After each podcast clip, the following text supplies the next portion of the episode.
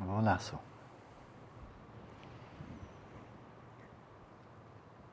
So we come to the end of the line.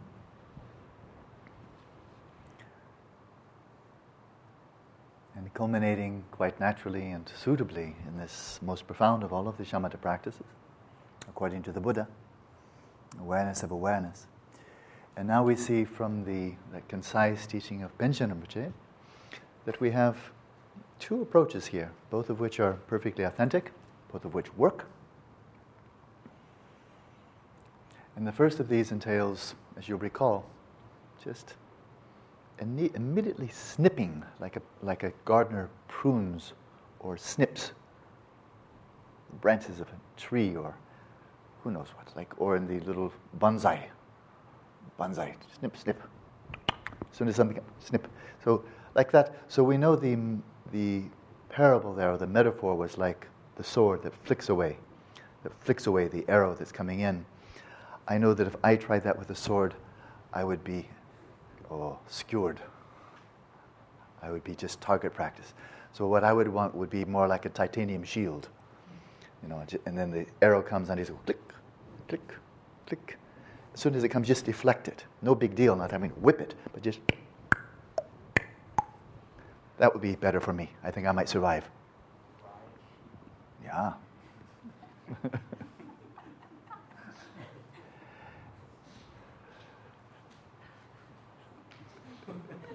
I think we just figured out what he was in his past life. So there it is. But now, here's something that's rather cool. And that is, when a thought arises, you might recall that's an affirmative entity. Something that actually is present, right? You remember those? Affirmative entity, right? And it's something you can see, something you can perceive. And then as soon as it's there, you snuff it. And so it's almost like you leave a little hole where it was, right? It was there, and then it wasn't. Then it isn't. It was, and it isn't. Because that's the whole idea of flicking it. And suddenly you have a vacuum. Right, an absence of that thought. But as I mentioned before, it's not an absence like, oh, now I'm just spaced out, or oh, now I have nothing to attend to, right? This is a complex negation, right? Very practical. So that epistemology sounds a little bit egghead, maybe a little bit theoretical or abstract, conceptual. But now, really here, it can be very practical relevance. And that is, there's something that arises as you're sitting there, your awareness holding its own ground, and a thought arises, and you flick it. Tiniest bit of effort, very little, but a little. And then suddenly there's an absence of the thought. But you're not simply attending to a simple absence, a simple negation, right? Because this is awareness of awareness. So in that immediate, the thought was there, and then it's not. And then what's there in the absence? What fills the vacuum? And what's that? Tiram. Awareness, yeah. It's already finished, Alma. Already finished. Have to go faster, much faster than that. I want to see you waiting like this. And then. Yeah. There's a vacuum, an absence of a thought, but an immediate presence of awareness. It was there, but now that you flick the thought away, it's almost like they're unmasked. The awareness is always there, whether thoughts are there, whether dullness is there, excitation, agitation. Awareness is always there. When a thought arises and you flick it, then suddenly you have nothing going on except for what was already there.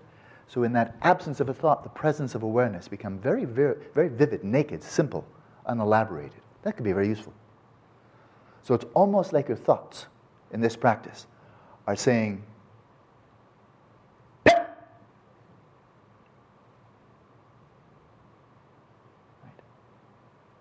there was a sound, but then there was an absence of sound, right? And an absence of sound, then you can see what's left. And that's awareness. So, you have your own built-in Dzogchen master. Instead of saying, pe, pe, pe, it says, oh, why do I have to meditate for so long? I'm so tired of this. Except you get him like, oh, and then So it's much more interesting than pet, pet, pet. You never know what's coming up. But as soon as it starts to go, you have an absence of. Very useful. Very useful to see awareness nakedly. When the thought gives you a target like a cyst, you pop it, and then there's just awareness left over. Very useful, that. So there's one approach. So you deflect all of the thoughts, but then you observe right there where they were, that absence and the presence in the absence. And the presence is just that sheer luminosity and cognizance of your own awareness. Welcome to your own awareness. Welcome to who you are. And then the other approach. The metaphor for that one being the duel between the archer and the swordsman, and then we have the, of course, now you know what I'm going to say. It's kind of familiar, kind of comfortable, isn't it? No, it's just kind of going to say. The raven. The raven. And now the thoughts come up. They arise, but you do nothing to impede them, nothing to deflect them, to snuff them out, nothing to prolong them. They arise and you're present with them with no grasping whatsoever. They're just there. They're just arising in space. They're zipping through like they're in the wind and they're just flying towards you. But now, as I was reflecting a little bit just before coming here, remembered a wonderful line from the 7-point mind training, from it stemming back to Atisha, where after making a reference to the preliminaries, and in the old version of the text, making a reference to shamatha, and then he goes directly, in this strategy, he goes directly to ultimate bodhicitta. He gets to relative bodhicitta only later, so it's quite just the opposite of the standard lamrim that have become prevalent throughout the whole Tibetan tradition. But no, he goes for ultimate bodhicitta first, and then relative bodhicitta second. You remember? Right? And so there he is, and he's probing in above all into the empty nature of your own mind. And these really sharp aphorisms. And so I won't elaborate on that right now, but they're the practices, these aphorisms, these one-liners, these zingers, to ascertain the empty nature of your own mind while you're on the cushion in formal meditation. But sooner or later, you're going to come off your cushion into the post-meditative state. And then his line, he's got one line for that, which is the transition from meditating on ultimate bodhicitta to venturing over into Tonglen, the cultivation of relative bodhicitta, and then the display of relative bodhicitta, right? And that one line that's the bridge between the two is Tunsam Gyume Giborja. So easy to remember in Tibetan. Tunsam Gyume Giborja. In between sessions, act as an illusory being. In between sessions, your way of viewing your own presence, and that includes your body, your mind, everything about you, as you're walking from here to the cafeteria, as you're gauging from this, that. But in between sessions, as you're moving about, interacting with the environment and other individuals, you view yourself as if you were an apparition, a mirage, right? Dream, a rainbow, reflection. But like an apparition, like a magical apparition, like a holographic display, that it kind of looks like a person. But there's no one there. Just a matrix of appearances, but no one there. You know, very much like when you are lucid in a dream, and you see somebody else in the dream, and you know, oh, that looks just like Godot, that looks just like Claudia, but I'm dreaming. I'm dreaming. I'm lucidly dreaming. So although that looks just like Godot, there's nobody there. Even if I should go over and touch him on the chest, yep, feels firm. That's just one more illusion. That's just part of this magical illusion. Gives the magical impression of there being some real substance there that I'm touching, but it's just a tactile sensation, and that tactile sensation is as empty as the visual impression. And the visual impression is as empty as if Godot says, "Hi, Alan, how are you today?" It's just like an echo. An echo, there's nobody there, right? It's just the sound, but nothing behind it, no substance. And so there it is in a dream. The sounds are empty, the form is empty, the tactile sensation is empty. The form is empty, and the emptiness is form. Right? That's very clear in the dream, in a lucid dream anyway. But coming back to that, the conduct, the way of viewing reality, the way of comporting yourself in between sessions, according to Atisha, and this brilliant 7-point mind training, between sessions, just move about as if you're an illusion, as if there's really no one here. People may think you're really here, but that's their problem. You know you're not. And why? Because you looked. In other words, you're not just playing a game here. You actually looked. Is there anyone really in here? Is there really an observer? Is there really an agent? Is there really some entity that is the referent of the word, in my case, Alan? Is there somebody in there? How big are you? As big as the body? What happened if I got amputated and got lost both legs? Then it's only half an Alan?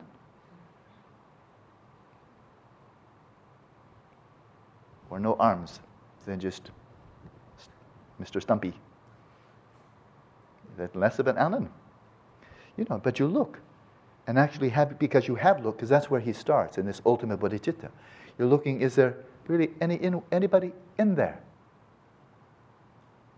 And all you see are a bunch of empty appearances. And you say, okay, well, at least there must be a real mind here, right? I mean, I've got a mind. I mean, there's something here. My mind, yeah. And then you look for that, and it's a whole bunch of empty appearances. And awareness, but the awareness has no identity, has no signature, it has no personhood. Doesn't belong to anybody, doesn't own anything. It's just sheer cognizance and luminosity. That's about as anonymous as it gets.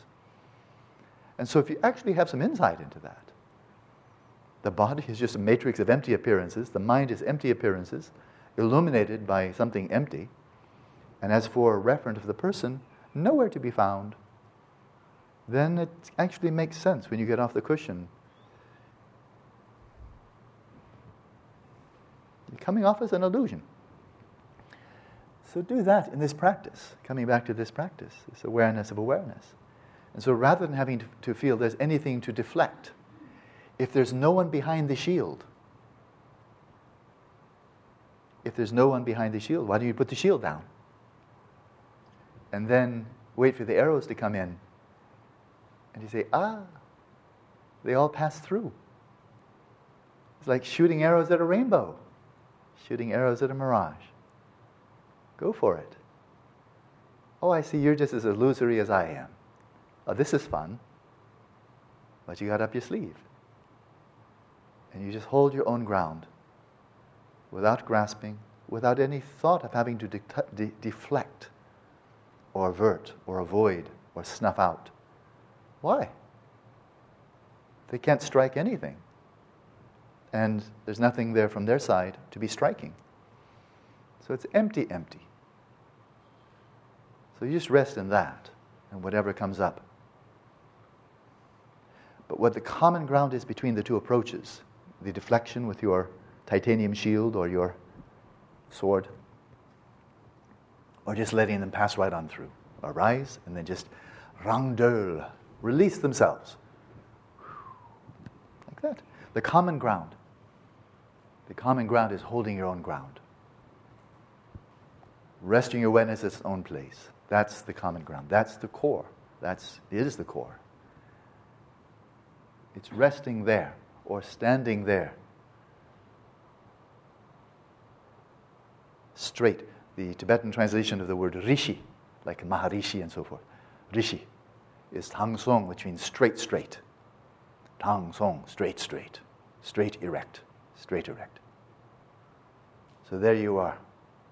And whatever's coming in the second method, whatever's coming, it just arises and this just evaporates. Arises, just evaporates. You don't need to do anything, and there's no need to do anything. They're empty, you're empty, so what needs to antidote what for what purpose? And the answer is not.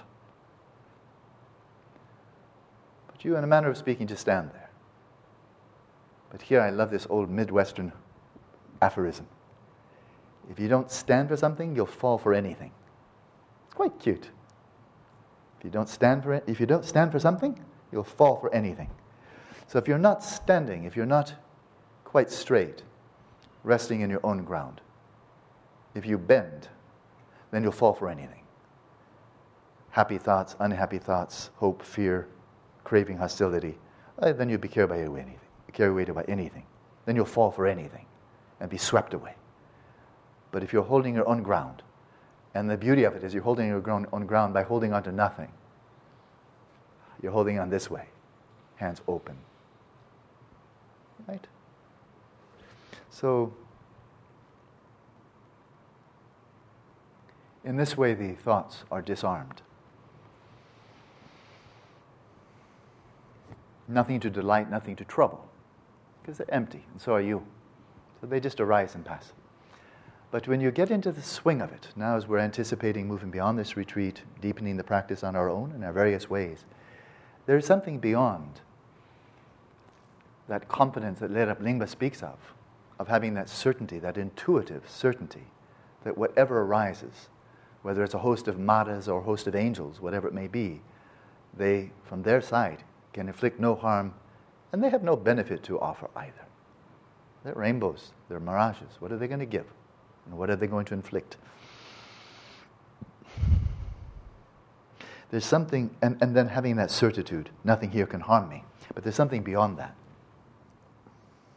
It's very, very explicit in the Mahamudra tradition in particular. So helpful. And that is when you get to that point where you see no harm, no harm. Just hold your own ground without grasping. In that stillness, that is what's left when there is no grasping. Then there's something beyond that sense of invulnerability, that nothing here can harm. And that is recognizing that actually in either of these two methods, either the one of just as a skillful means, deflecting, you know? Just like a gardener who takes care of the what do they call them? The greens on a golf course. I think they really have to be quite impeccable, especially if it's a really high-class golf course. Those greens should be really, really good. So if even little tiny weed crops up, oh, Willie, the groundskeeper, he just picks them right up. As soon as one little, they're gone. So you're keeping the grounds, you know, the greens of your mind, keeping them completely free of weeds. Anything crops up, you just pull it right out, right? Maybe more aesthetic than anything else. But here's the point of that. And that is, as you settle more and more deeply in this practice, by either of the two methods, of plucking them out or just letting them pass on through, either way, we move to another phase of the practice, another maturation, a point of maturation, benchmark in the practice, where we actually see that the occurrence of these thoughts is an aid to your practice. Utterly contrary to how they appear or are apprehended when you first set out, right? Or even maybe for 8 weeks. Oh, no, another one. Oh, give me a break. Oh, no, not more. I thought, when did the nyam end? When did the rumination end? I want a break, right? Getting tired of them. Well, beyond that, okay, now invulnerable. Rise, don't rise, whatever, don't care. But beyond that is seeing that whichever of these two methods you're following, whichever one, that the arising of thoughts now actually is. You don't have to imagine it. It's simply true. The imagining of the thoughts. When you're practicing well, you're holding your own ground. You're rishi. You're the rishi of your mind, right? But the arising of thoughts is actually an aid to your practice. And how so? Because as you're resting there, loose, relaxed, stable, clear, and the thoughts are arising. So let's take the first one, where you deflect them. Well, the thoughts are not coming in homogeneously, and they're not of all the same grade or degree of coarseness, right? So as you become more and more still, less and less and less grasping, then you'll be detecting, with this increasing stability and clarity of awareness, you'll be detecting subtler and subtler thoughts that come up. Really wispy little thoughts, little brief little sparks of thoughts, little vapors of thoughts that hardly even percolate into your consciousness. They become subtler and subtler. But as they arise, from the coarsest down to the subtler and subtler and subtler, you're right there. You're right in the milliseconds of the present moment. And whatever comes up, be it ever so subtle or ever so brief, there you are, so ever so gently. Now it's more like tweezers or little twig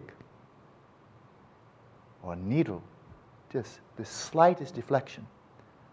But as you are there to deflect subtler and subtler and subtler mental events, what's happening to your mind? What's happening to your awareness? Exactly. Vividness. Yep, we're already finished. We're all finished. That's it. Just the whetstone all over again. It's the whetstone all over again. And that is your vividness. It's just getting, razor sharp as you deflect the subtler and subtler and subtler that none of them pass beyond your vision. None of them pass by unnoticed. This means you're getting razor sharp. And thanks to what? Thanks to just enjoying hanging out in the sheer luminosity and cognizance of awareness? No, it's thanks to those thoughts that are coming up. They're providing you with a whetstone, the sharpening tool, right?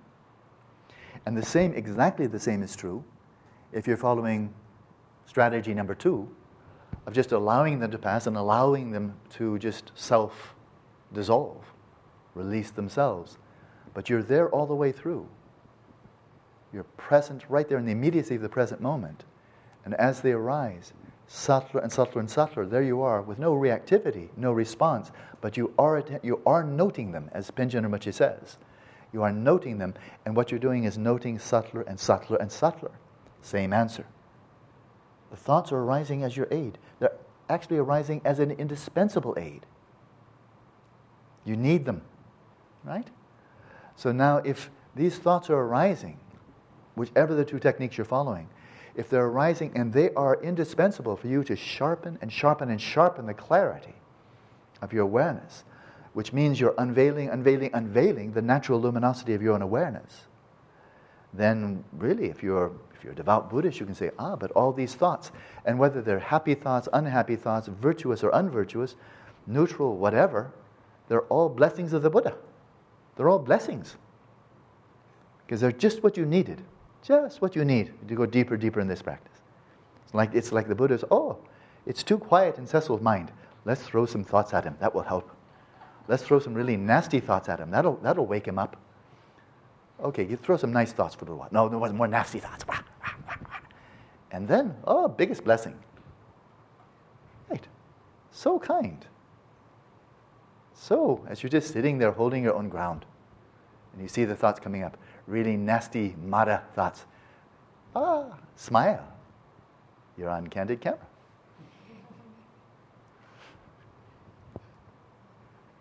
Welcome. Not as if you want more, but just each one that comes up. Good. Thank you.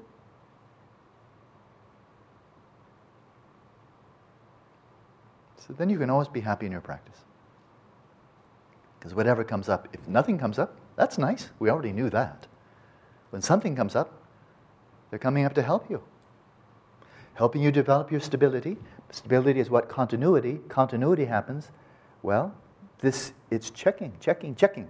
It's like that the Zen master who comes with everybody sitting very, very proper posture in a Zen, a Zen meditation hall, and walking up and down the aisles. What does he do? He's got this nice stick walking behind you. And then you get it right here on the soft part, right here. So no injury, no bruises, no broken bones, but you get it right there in the soft spot. Thank you, Roshi. That hurt. Right? Checking for continuity. But, Roshis are not so easy to come by.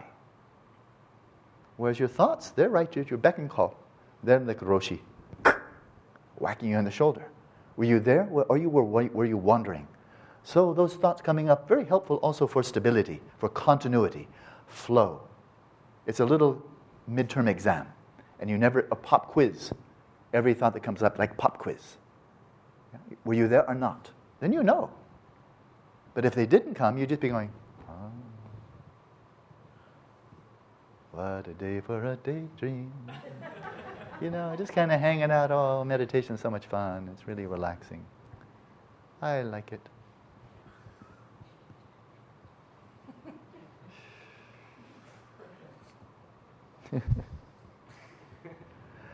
So, when you can come to befriend everything that arises in your mind, equally,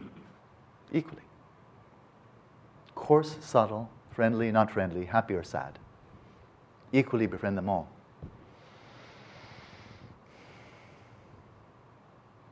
Get used to that. Familiarize yourself with that. And then you come off the cushion.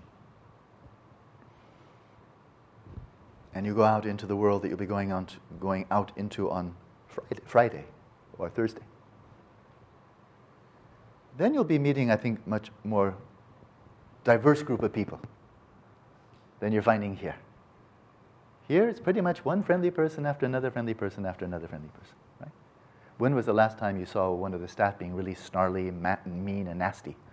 You know, doesn't seem to be part of their repertoire. But I've heard it's true that if you step outside of the mind center, there are such people. Could happen, right? In which case, if you've gotten used to maintaining that quality of awareness, that even the mean and gnarly thoughts, appearances, and so forth that come to the mind, and you're just able to welcome them all in that loose, relaxed way,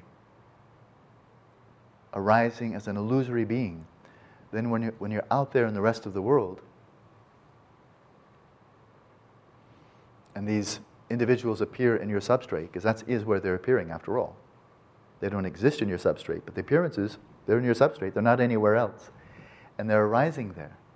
If when you're out about in the world, driving, working, shopping, doing everything you need to do, if you are really sustaining with mindfulness that sense of yourself being an illusory being, then everybody you encounter in the world, pleasant and unpleasant, coarse and subtle, virtuous and not virtuous, people. You welcome them all. You can welcome them all. Oh, you're here to help me with my practice. Ah, you're here to help me with patience. Thank you. Oh, you're here to be really kind to me. Thank you. I appreciate that. You're here to abuse me. Oh, thank you. Let's see if there's a target or not. Oh, there is. Oh, that's helpful. I see there's still a target. I'm not quite as illusory as I thought.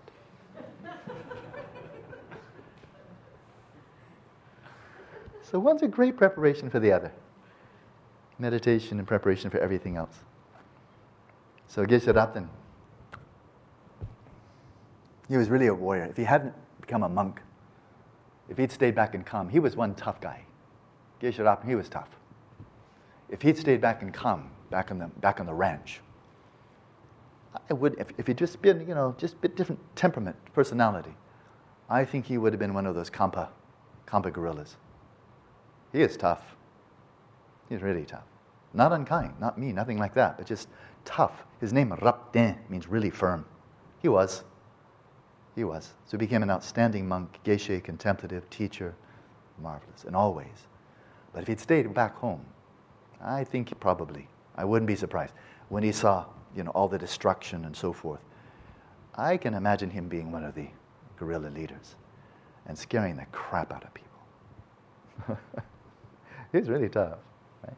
And he often used the military analogies. He liked them. Shantideva did too, so he was following Shantideva. But he liked the military analogies. He had his troop, his squadron of young Western monks there in Switzerland. I trained with him before that in India.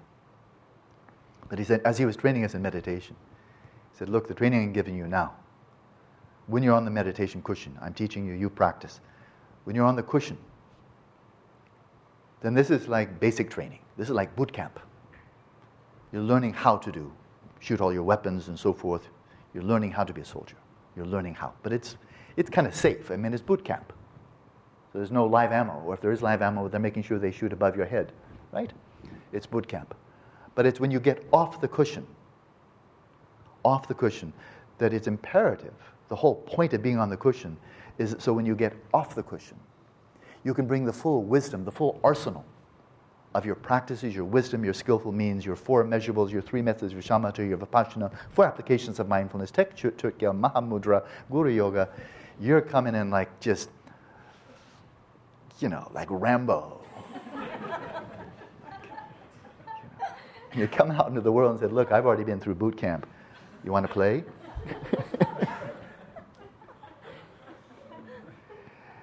And if, when you get out into the world and you're meeting all these kind of different people, if you let your old emotions, all the patterns come up, as if you were never on the meditation cushion, he said, then you're like a soldier who, in basic training, learning how to shoot the gun, throw the hand grenade, use the knife, and all of that, and then when he gets out on the front lines and he sees the enemy, he goes, woo! and he throws weapons in the sky, and runs the opposite direction.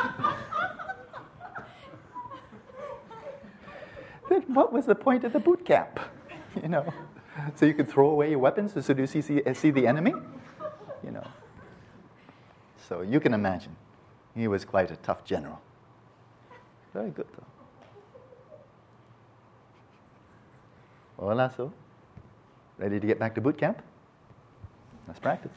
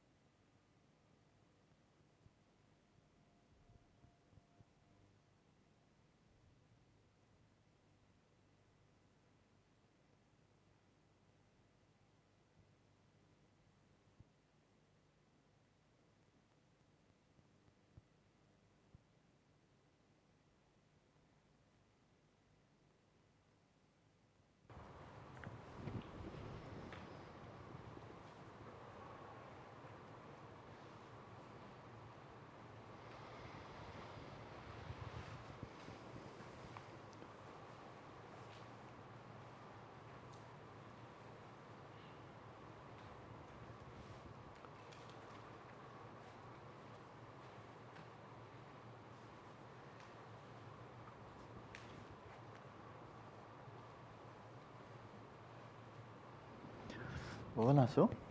Questions or comments, observations about this practice? Speak now or forever hold your peace.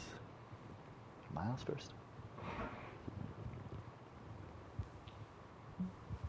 It's about this practice and distinguishing it from settling the mind in its natural state, which the two seem to have become increasingly intertwined as the retreat's gone on in your descriptions. Penjana Rinpoche's description. I'm just the messenger. Yeah, you're quite right, yeah. So now I'm wondering, I've sort of lost a bit of the confidence I had when I was in the space of the mind. Distinguishing, it's a very simple question, distinguishing between the space of the mind and knowing that you're in awareness of awareness and knowing if you're in one versus knowing if you're in the other. Mm-hmm. Sure. Let's draw a distinction, too, between the kind of the pure strain of taking the mind as the path, settling the mind as natural state, that just a straight scoop with no variation. In that practice, there you are, you're the falcon kiting into the wind, and you're really interested in and focusing on whatever's coming up. That's prime. Now, from what perspective? From, of course, holding your own ground. But you're attending to something. You're attending to that space. That space is your object of mindfulness. Whatever arises in that space is your object of mindfulness. You're monitoring the flow with introspection. So whatever thoughts, images, emotions, and so forth arise, you really are interested. And you are attending to them because you came to this theater to watch this show. Okay? And bear in mind, your seat is resting in your own space, right? But this is what you're focusing on, right? And so there you are. And so as they arise from moment to moment, that really is where your keen interest is focused. And whether they're long, they're short, gnarly, soft, gentle, whatever, that's it, right? So that's the practice. You're very familiar with it. Now, when we see Panchen Rinpoche, starting out, now this is really, the emphasis is on you resting in that awareness of awareness, that luminous and cognizant nature of awareness. That's the primary focus. But he's giving you this out. Instead, if you're not so drawn to the yang approach, of snipping, a bit more active, a bit assertive. You like the more passive, the more yin approach. I'm inserting these terms, but I think they're appropriate. If you're more drawn to the yin approach, then when the thoughts, images, and so forth come up, you simply note them, but that's it. That's it, nothing more. You just note them. And then these pass right on through. But overwhelmingly, what's filling your awareness is the main show, and when that is just awareness of awareness.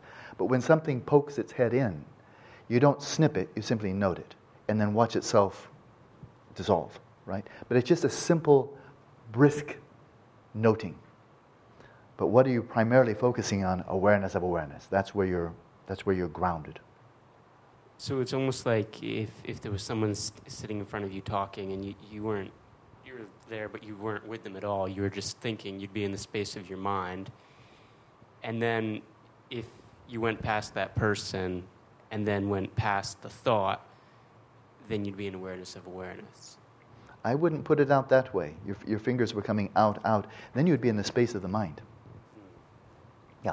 So once again, your question really was about the distinction between attending to the space of the mind and awareness of awareness. And the space of the mind, bear in mind, is a sign. The space of the mind has characteristics, and they're not the characteristics of consciousness.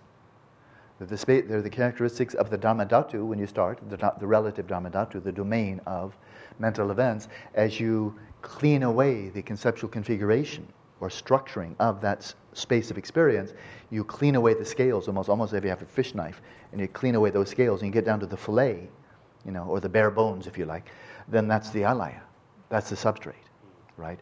But the substrate has qualities. It's three-dimensional, it's vacuous, it's transparent, and so forth. Whereas three-dimensional, awareness is not three-dimensional. Has no dimension at all. Awareness is not vacuous. I mean, it's empty of inherent nature, but that's the vacuity. This should be very clear. The emptiness in the sense of the absence of appearances of the substrate, that's not shunyata, that's not emptiness, shunyata. Shunyata is emptiness of inherent nature. This is just empty of appearances, like an empty can. Okay? And so the substrate is empty of appearances where the awareness is full of light.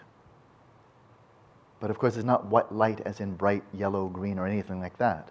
It's luminous. It is, but just by nature, clear. And I don't have an objection to the translation, which is completely literal, clear light, because clear in this context could be interpreted quite rightly as clear as in devoid of any appearance, any shape, form, and so forth.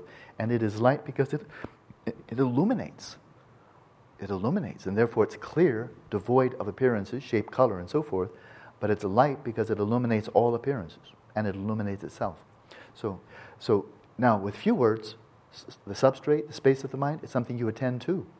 Your attention has a vector to it. You're going from here to there.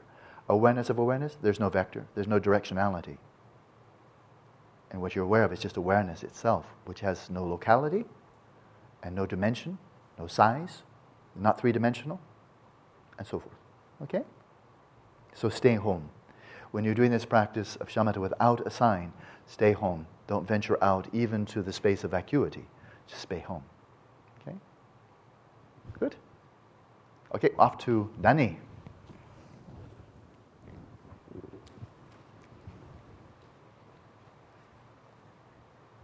Thank you. As I told you, I was now sitting a long time in the cinema, staring at the blockbuster, The Rising of Alaya. Yeah.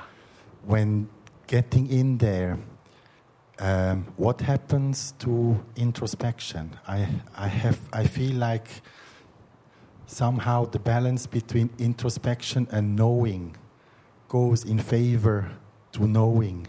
Mm-hmm. So it's less an active introspection. Does that mean that introspection dissolves into the alaya, or is knowing finally Ripa? In the teachings on awareness of awareness or shamatha without a sign, the term introspection doesn't seem, in my limited experience, doesn't seem to crop up so much. And I've mentioned this before, but I'll reiterate it because it's subtle. And that is for other practices, even including attending to the thoughts and images that arise. Right? What you're attending to is something other than your own awareness. You're attending to appearances to your awareness, but they're not the same as awareness. They're something other. You're attending to them, so there's a vector, right? But as you're attending to them, then you really must be monitoring that to-ness, that directionality, it is a philosophical term, intentionality, that there's a content of your attention to which you're focusing your awareness, that is the referent of your attention, or the object of your attention. And introspection is monitoring the way you're engaging with that, whether you're losing it by implosion, falling into laxity, dullness, and sleepiness, where you're just kind of like spacing in, losing it that way, or you're losing it by being deflected off into excitation by thought and so forth and so on.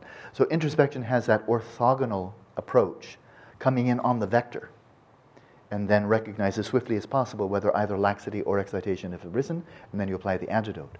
Well, in awareness of awareness, there's no vector. There's no rope. We call it the rope of mindfulness. Right? That's a classic metaphor. The rope of mindfulness. You take the wild elephant, your mind, the stake of your meditative object, and you tether your mind to the meditative object with the rope of mindfulness. That's classic. Classic, all the way back to India, a long time ago. Tibetan didn't have elephants. And so, but in awareness of awareness, there's no rope. There's no vector, there's no connection to something other than itself. You're just staying home, so it's the stake. It's the stake, being aware of being a stake. You know? And so that being the case, if you're right there, if you're doing the practice, then I give this analogy. It's not very good, but it's maybe not terrible. And that's a cat crouched 6 inches away from a mouse hole on the side of a, like in a cartoon, little side of the wall. And the cat's right there, single-pointedly focused on the mouse hole, right? So as soon as a mouse crops up, or a little fluff of laxity, a little bit of mist of laxity, or a mouse of excitation, well, gosh, how can the cat not notice? Because that's all it's gazing at. It's gazing just, it's single-pointedly focusing on the mouse hole. So anything that crops through there, the cat's going to get it, unless it just fell asleep, right? So there you are. You're resting right in the awareness of awareness, which is kind of like the mouth. Your awareness like the mouth, from which all the thoughts, emotions, and so forth emerge. but you're gazing right at the mouth. So how can they possibly get by your gaze unless you just lose it, right? And so this is why there's kind of no orthogonality to it. Now, does this mean that, therefore, introspection is not needed if you're practicing awareness of awareness? No.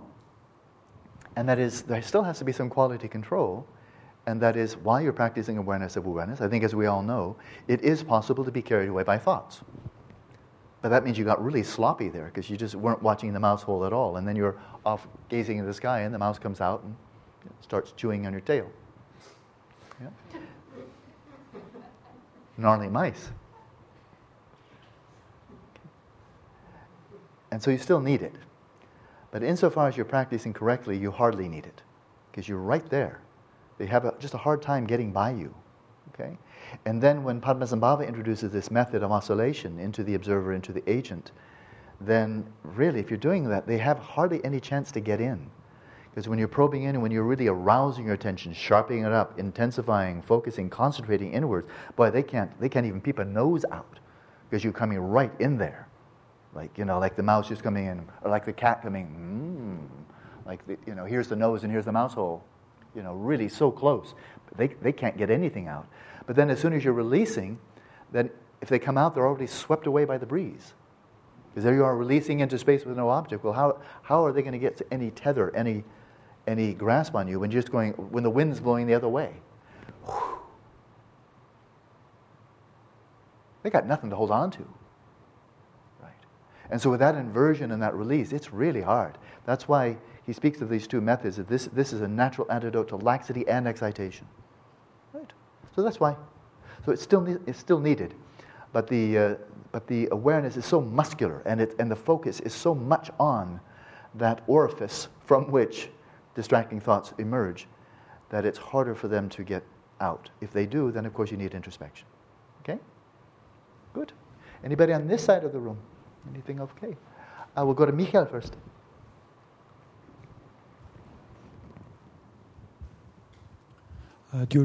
During awareness of awareness practice, the last week always come up the same mantra.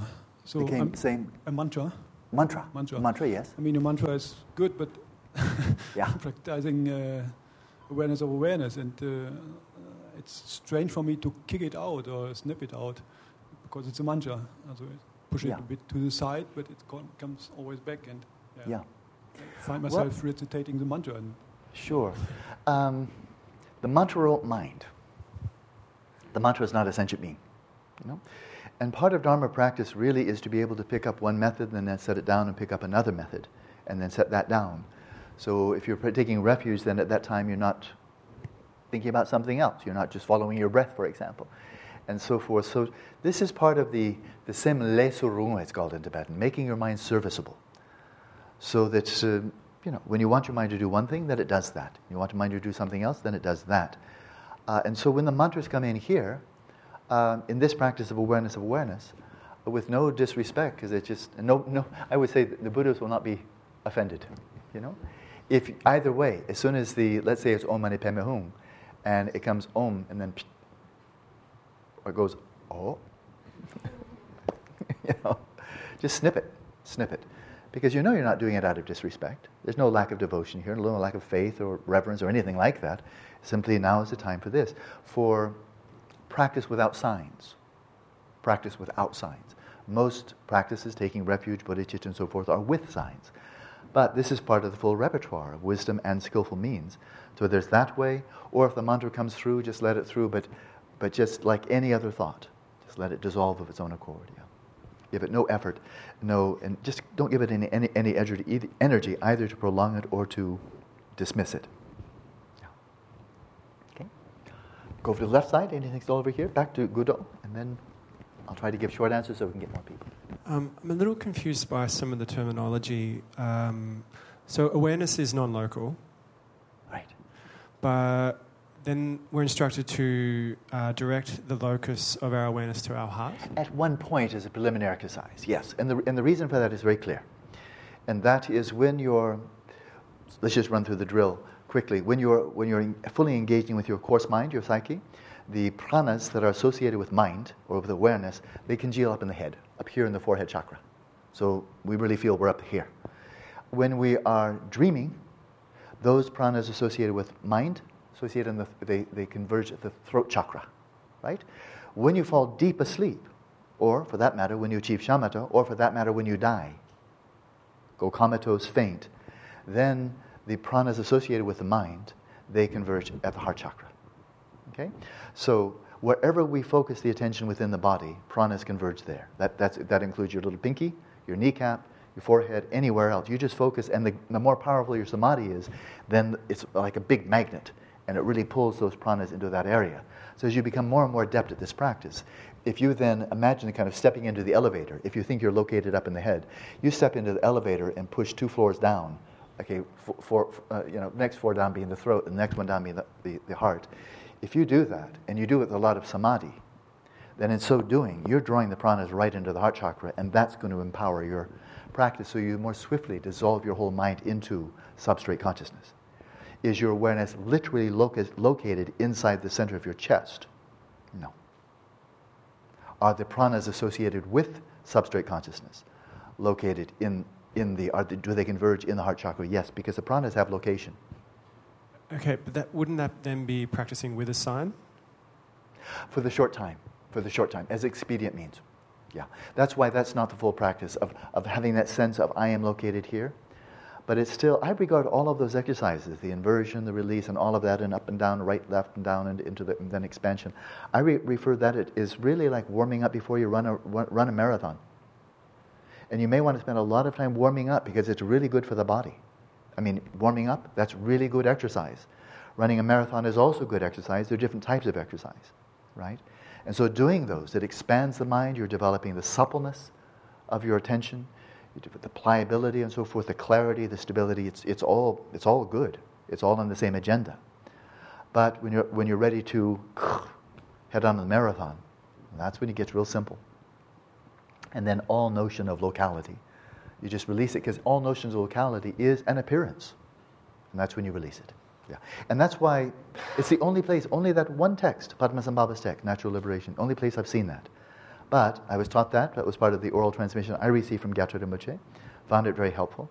So I keep on passing it on. But from all the other sources, including ones taught by Gatra Dumuche and Geshe Rabten and His Holiness and Gyatrul Rinpoche, there's none of that. It's just boom. Here's the marathon. Start, and there you go. Okay. Okie dokie. Off to Quinn.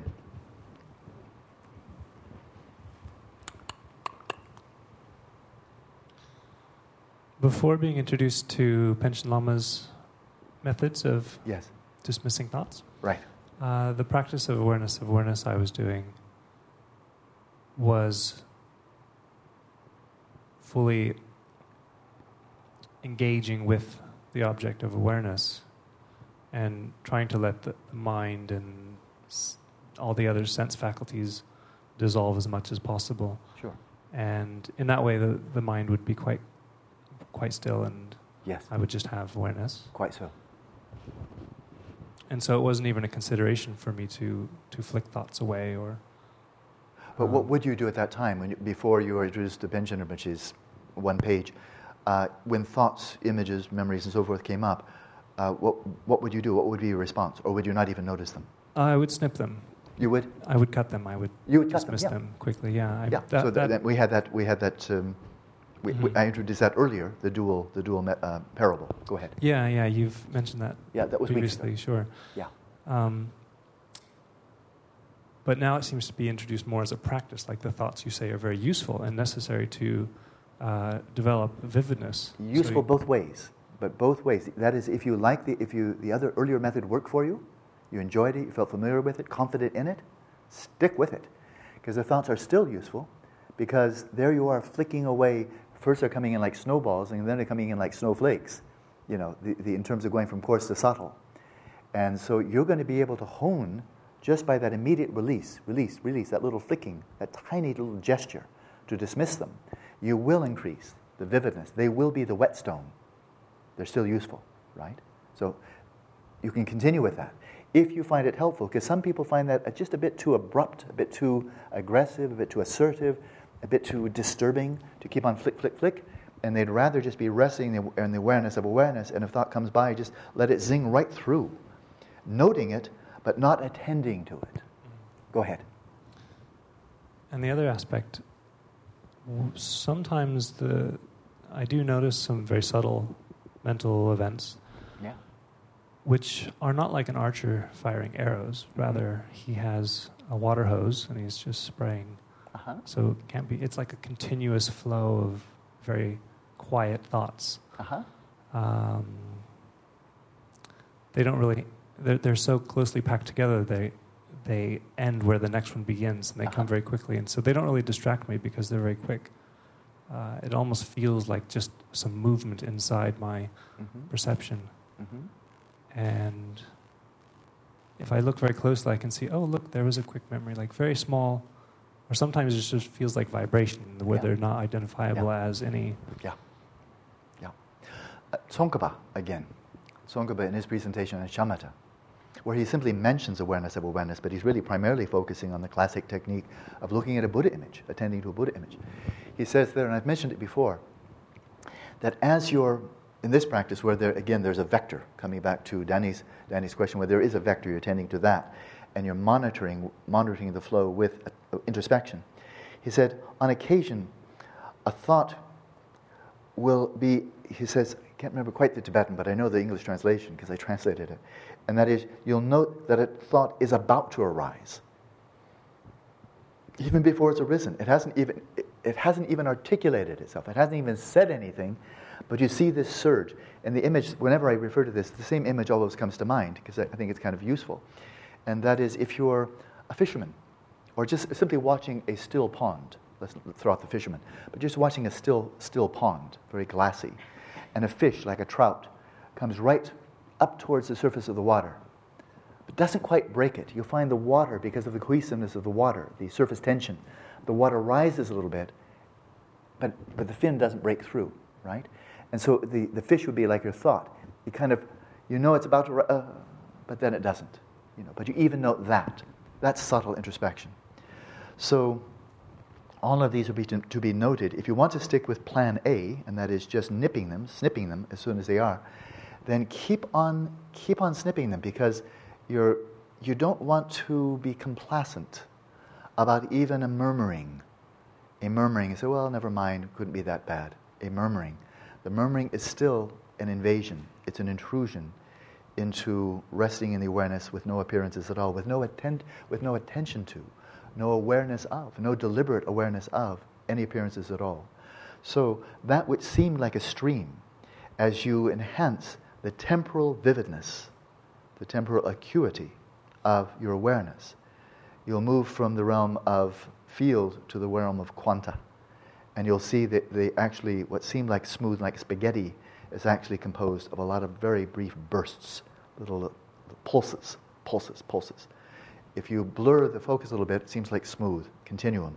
Sharpen it up, increase the magnification, and it's all bursts. Okay, good. Oh, we still have a bit of time. Good. We're big. I'm going to just go to the left, and then I'll come back to the right again. I'm just trying to be even as I can. Sally had her hand up earlier. Go on, Sally. And if it's a follow-up, that'll be fine. Go ahead, Sally. Just a quick one. It's just terminology. I think I've heard you use awareness and consciousness synonymous, like that they can they be the same, mean the same? Yeah. I'm translating, whenever I'm not just goofing around and joking, then everything I'm saying can be translated back into Tibetan. Okay? And so when I'm saying awareness, I'm always translating that from the Tibetan term Rigpa. But Rigpa has two meanings, and they're very distinct. Rigpa is just awareness. I'm aware of the peach color of your blouse. Well, certainly not. When I'm doing that, I'm certainly not aware of non-local, atemporal, and so forth. I'm not aware of pristine awareness. I'm aware of the pink color of your blouse, peach color, right? And so just awareness. So when Rigpa means that, and that's just part of Buddhist psychology, then that Rigpa is synonymous with the term Shepa, which I translated as consciousness. So awareness and Shepa, awareness and consciousness, interchangeable, synonymous. Okay, in Tibetan, and therefore when I'm translating as well. Now we also know that on the Dzogchen level and so forth, now Rigpa means, now Rigpa is pristine awareness, and then even though in Tibetan it's the same term, in English, for the sake of clarification so people don't keep on having to ask, did you mean Did you mean the ultimate or the relative? Ultimate relative? Okay. Whenever I say pristine awareness, I'm always referring to Rigpa as in, you know, the ground awareness, the ultimate ground awareness. But apart from that, yes, awareness and consciousness are interchangeable. They're synonymous. Thank you. And mind, like there's coarse mind. Yep. But awareness is something conscious of mental events that it's sort of getting distinguishing mind when you say mind. Right. Do you understand what I'm getting at? And then just, well, pretty much invariably, whenever I use the mind, I'm referring, that's a straight translation of chitta in Sanskrit or sem in Tibetan. And pretty much everybody translates it as mind. I mean, there may be an odd translator here or there who doesn't, but almost all of us do. It's good as any. It's not bad. And in both contexts then, in Buddhist psychology, in Tibetan, and over into English, this is an umbrella term. It's an umbrella term. So there are many events that are taking place in the mind. Okay, they're thought. Oh, you mean thoughts, images, attention, memory, fantasies, and so forth? Yeah, those are all mental events. Attending to those, we'll say that, well, that's attending to the mind. That's attending to the events arising in the space of the mind. And so we're using it in that way. But now when we come back to this very simple term, awareness or consciousness, let's take the term consciousness, and now Tibetan shepa. Whereas mind goes on the coarse level, psyche, and there are conscious and unconscious events, both in Freudian psychology as well as in Buddhist psychology. The unconscious one are called balanyawa. They're latent, they're beneath the threshold, but they're still active. So this has been around for a very long time, much before Freud. So there's coarse mind. That's what the psychologists study. We'll call it psyche. And then subtle mind. What's a synonym of subtle mind? Mia. In terms of our terminology here, subtle mind is equivalent to anything familiar? And if you get the wrong answer, it doesn't make any difference. I'm just calling on you. Substrate consciousness. Exactly right. Exactly right. Yes. Subtle mind is... Give me five. Yes, exactly right. Subtle mind is substrate consciousness, is subtle continuum of mental consciousness. Okay? And then the very subtle mind, Lakshmi, what's the very subtle mind? What's that equivalent to?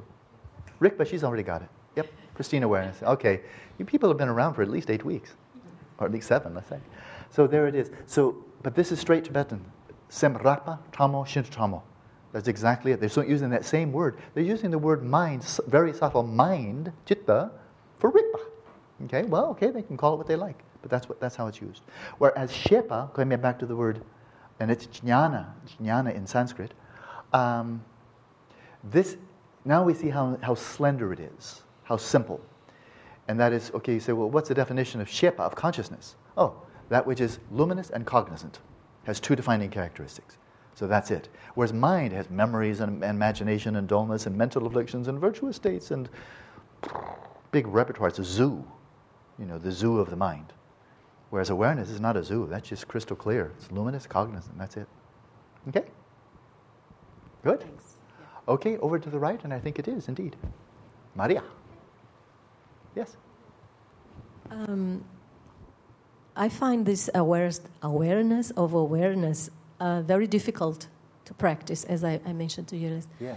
But to understand, because in Buddhism, subject and object emerge together, right? So awareness is not as the subject. Yes. We are always aware of something. Yes. So we also have the word as a noun. So awareness as a noun. So as if awareness could exist without a subject. Without a subject or without an object? Without an object, I mean. Right. So when it comes to awareness of awareness, so I try to practice, and if it sounds, I think I'm doing it wrong, but when I try to look at, let my mind spacious, and I only can do this when I'm really settled in my breathing, and then my mind becomes with no thoughts for a while, and then I say, okay, that's the space. But as soon as something comes and I cut, I'm aware of that. Yeah. So I'm aware twice. So I'm not. It's just being mindful that I have this thought is coming. I'm not sure. Is it possible? How come is it possible? Mm-hmm. The subject being, and what is the object? Yeah, very good, very good, very clearly articulated. And when you're aware, and you so rightly said, to engage in this practice of taking the mind as the path or settling the mind as natural state, you got to be relaxed. You got to have your body loose. You have to have that breathing flowing. You have to have a kind of a looseness, a sense of ease in the mind. Otherwise, every thought, every memory was going to snag you. It's going to pull you away, and you just sit there with a wandering mind and daydreaming. And I know people have tried without good preparation. I remember years ago when Gatra Dumuche was teaching this, and I was translating for him, there came one woman, an old student of Gatra Dumuche, and she came to me as the interpreter. I was the one that was, available. And she had tears in her eyes. She was crying. She said, I tried that practice. She's talking about settling the mind as natural state. She said, I could never do it. Never once could I do it. Every thought that came up, it just grabbed me, and I was off going there and going there and going there. I could never observe the thought. Yeah, quite understandably. She was too tight. One has to relax, mellow out, chill, But that's not quite your question. Your question is, all right, but we can, as you have, when you really are mellow, you can observe a thought arising here, an image arising there, and then you have a subject and you have an object. That makes good sense. And you're also quite right, in Buddhist psychology, if there's a subject, there's got to be an object. And you know how? In the same way, if there's left, there's got to be right. If it's up, you can't have up without down. Up without down doesn't mean anything. So these are called, and they're called todel in Tibetan. They're mutually interdependent. There's no yes without no. There's no good without bad. There's no male without female. If there's only male, female doesn't mean anything. But then if there's no females, male doesn't mean anything. It just means you're a person or whatever, one of those creatures that has no gender, right? And so there are a lot of things like that, and subject doesn't mean anything unless there's object, and object doesn't mean anything unless there's subject. You can just say entity. Okay, it's an entity. But as soon as you say object, you've got to have subject and vice versa. And so that's what you're pointing to. So there's two ways out of this conundrum. One is purely experiential, and the other one is conceptual, and they're both useful. Because we're intelligent people. We're conceptual people. We use thoughts. We use our intelligence, our reason. And we don't want to, put a cork in it and say, shut up, you're not welcome here. Buddhism is a very intelligent system. And so I'll give you the what I believe is an intelligent answer first, and then I'll give you the pragmatic one, or the practical experiential one, and then we'll practically and experientially go off and have some food. Okay? So the first one, is there an object in the practice of awareness of awareness? The answer is yes, there is. It's got to be an object, because otherwise there's no subject. What's the object? Awareness. But now how can one moment of awareness be its own object? And it can't. Not in Buddhism, not in Buddhist psychology. At least not Madhyamaka, middle way. So I'll just stick with what is widely accepted as bad. One moment can't be its own object, because this is like the finger can't touch itself. The tip of the finger can't touch itself, Can't be fast enough, And so, but if we consider, going back to Quinn's point, if we consider that awareness is not just a smooth, unbroken continuum, but as a staccato burst, a sequence of bursts, of moments, of pulses, like that, rather than but like that. If it's arising very, very quickly, what would we say, 600 times per second, then the second moment can take as an object the immediately prior moment.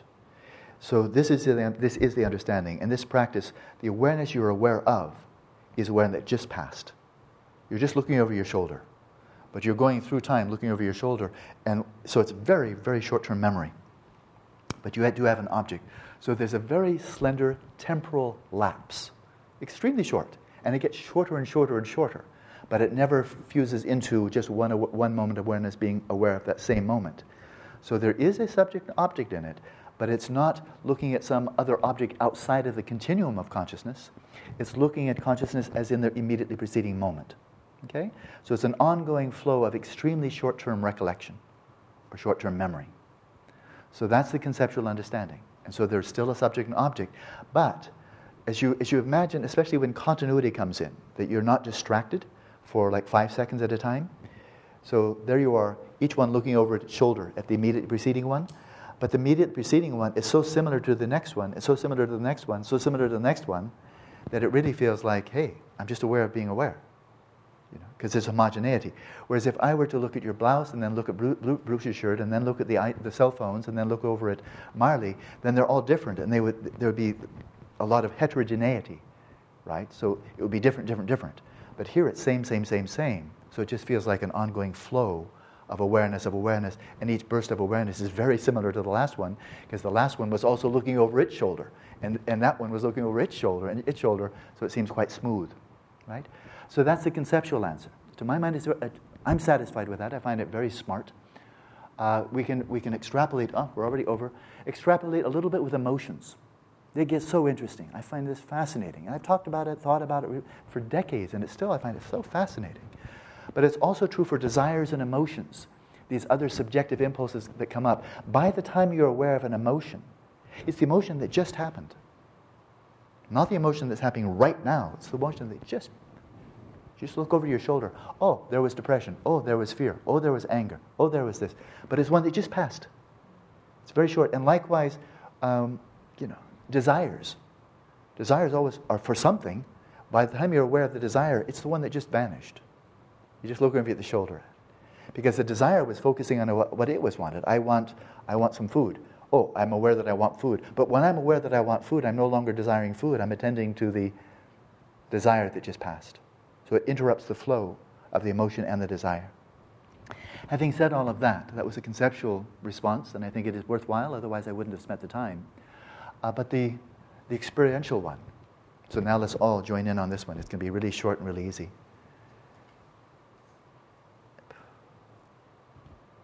And it's a question, it's a real question. And that is right now. Are you aware of whether you're conscious or whether you're unconscious? You're aware that you're conscious. And that's it. It's just that. It's just that. So even without that conceptual response and explanation and even if I said, oh, gosh, you got me stumped, I don't know how it's possible, I have no conceptual answer at all, well, whatever. You're still aware right now that you're not unconscious, that you're conscious. And it's just resting in that utter simplicity of an awareness that was already there, because you didn't suddenly freshly become aware that you're not unconscious when I posed the question. You were already aware of it. And that's why I say, in this practice, we're shedding the dead skin, or the accumulations, like the barnacles on a ship, the accretions. We're shedding the accretions of all the other things we know. And there's many things worth knowing, but in this practice, we scrape all that off. We turn our attention away from it, until we see the kind of awareness that was always there. As I'm aware of your shawl right now, I'm not aware of exactly what Regina is reaching over to touch. I can see some movement there, but I can't see it. And now I'm aware. There was some movement there of hands, I believe. But now I'm not aware of Maria. So I have no awareness of Maria. Tiny bit of red. Now I'm not aware of Maria at all. So that stopped. And so we're aware of this, but then not aware of it, and aware of this and not aware of that, and so forth and so on. What's the common denominator? The awareness of awareness is always quietly there. And so we're scraping off everything else. So if I should now right now go into awareness of awareness, I lost awareness of you immediately. You just evaporated. That is, of course, you didn't, but the appearance of you did. My engagement with you, my knowing of you did. That evaporated. That comes and goes.